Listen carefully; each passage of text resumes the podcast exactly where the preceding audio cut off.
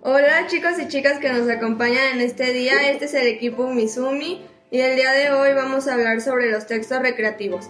Esperamos que los disfruten y que les aporte muchos conocimientos. Los integrantes que participarán en este podcast son los siguientes.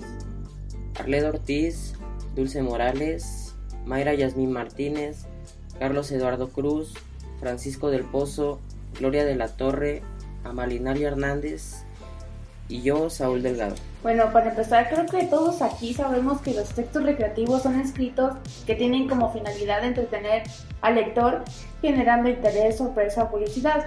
De esta manera se logra que el receptor pueda vivir y tener diferentes sensaciones con el contenido, y esto se clasifica en Textos populares. Estos tipos de textos son creaciones de autoría colectiva, pues provienen de la creatividad de la comunidad en la que aparecen y se transmiten de generación en generación. Estos se dividen en cinco, refrán, chiste, canción, adivinanza e historieta. ¿Saben qué es un refrán? Mazo. Ya no. No. Bueno, les digo que los refranes son enunciados breves que transmiten una enseñanza. En general son el resultado de la experiencia colectiva sobre diversos temas como la familia, el amor, la economía, los hábitos, y se caracterizan por la astucia de los temas que abordan. Hacen uso del lenguaje connotativo además de la enseñanza que implican. Por lo general los escuchamos cuando necesitamos algún consejo. Un ejemplo de refrán es, no hay mal que por bien no venga. Quiere decir que incluso de los malos momentos y de las peores situaciones se puede aprender de algo. Eh, otro tipo de texto recreativo que es muy conocido en varias culturas es la canción. Es como un poema en verso cantado que comunica mensajes o expresa emociones de forma artística. Muchas palabras se emplean a menudo como sinónimo de canción. En lo personal, una de mis canciones favoritas es Por las noches de Peso Pluma. a mí también me gusta esa. Eh, también tenemos a la adivinanza, que consiste en la, elección de juegos de palabras, giros lingüísticos y otros mecanismos creativos, así como diferentes métodos de rima y musicalidad dependiendo del idioma. Por ello, a menudo se distinguen del acertijo, pues la adivinanza suele tener una estructura lingüística más rica y compleja, razón por la cual académicamente se la clasifica dentro de la lírica, así como de la tradición literaria popular. Un ejemplo de la adivinanza es Agua pasa por mi casa, cate de mi corazón, que es Aguacate. Los chistes son enunciados que están dentro del campo de la ficción y poseen una intención cómica a través del lenguaje connotativo. Su finalidad es provocar la risa al lector por medio de una historia corta y la mayoría de las veces el final de este es sorpresivo. Entre sus características se encuentra el uso de diálogos y la brevedad de la historia, aunque actualmente en las redes sociales y medios de comunicación se ha hecho muy viral una forma nueva de contar chistes, que es por medio del stand-up. Los más famosos de México son Franco Escamilla, Sofía Niño de Rivera o Ricardo Pérez. El stand-up consiste en hacer una crítica de una situación de la vida cotidiana y transformarla en burla, algo así como los memes que utilizan imágenes acompañadas de sentencias críticas. Les voy a contar un chiste. A ver, a ver, a ver. ¿Cuál es el pájaro más adinerado? ¿Cuál? El perriquito. Ah, Les voy a contar otro chiste. A ver, a ver. ¿Qué le dice un pez a otro? ¿Qué? Nada. Ay, chistosa. También tenemos a la historieta, que consiste en la serie de dibujos que constituye un relato cómico, fantástico, de aventuras, etc. Con texto o sin él. Las historietas suelen realizarse sobre papel o en forma digital, pudiendo constituir una simple tira en la prensa, una página completa, una revista o un libro. Han sido cultivadas en casi todos los países y abordan una multitud de géneros.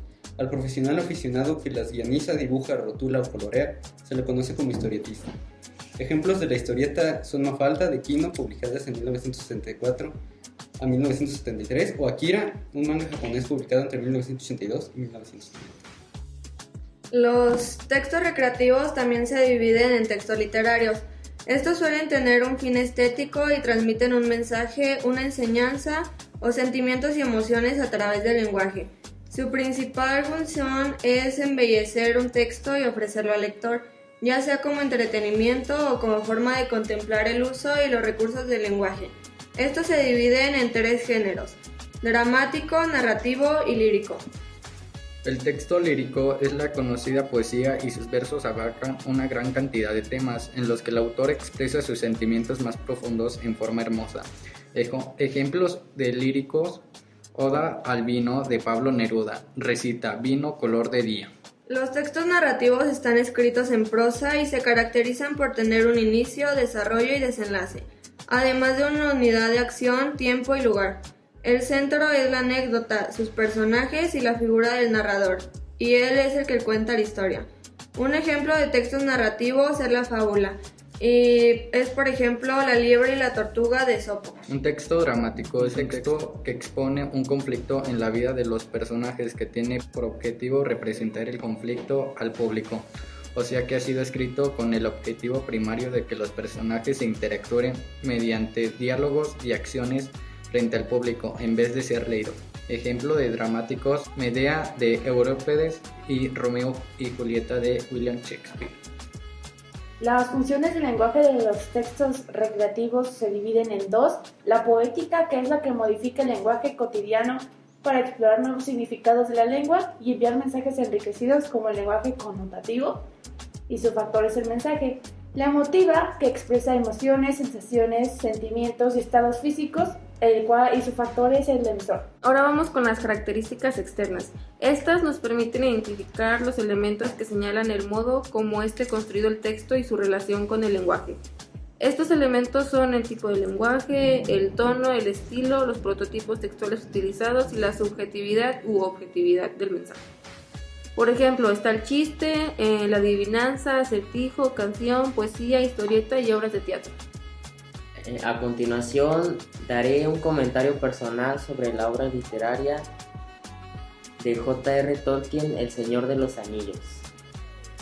Su primera parte, que es La Comunidad del Anillo, es parte de una trilogía publicada en 1954 y que se convirtió en un éxito inmediato.